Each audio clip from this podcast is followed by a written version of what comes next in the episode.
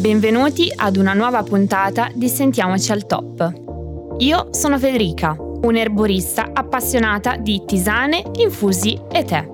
Quest'oggi, insieme a voi, voglio lasciarvi una pillola di benessere dedicata a questo argomento. La maggior parte di noi conosce le tisane, ma voi sapreste dirmi qual è la differenza tra una tisana e un infuso? Conosciamolo insieme. La prima viene ottenuta dall'infusione di un mix di differenti piante ed erbe.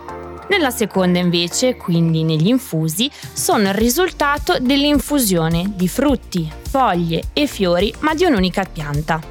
Entrambi possiamo trovarli in infusione sia a caldo che a freddo, quest'ultimi ideali per i mesi più caldi, ma anche durante l'anno se non abbiamo voglia di bere dell'acqua normalissima.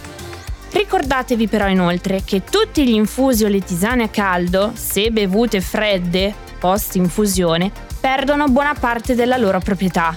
Quindi ricordatevi, una volta lasciati in infusione quei 10-12 minuti, da bere nell'arco dei 3-4 minuti successivi.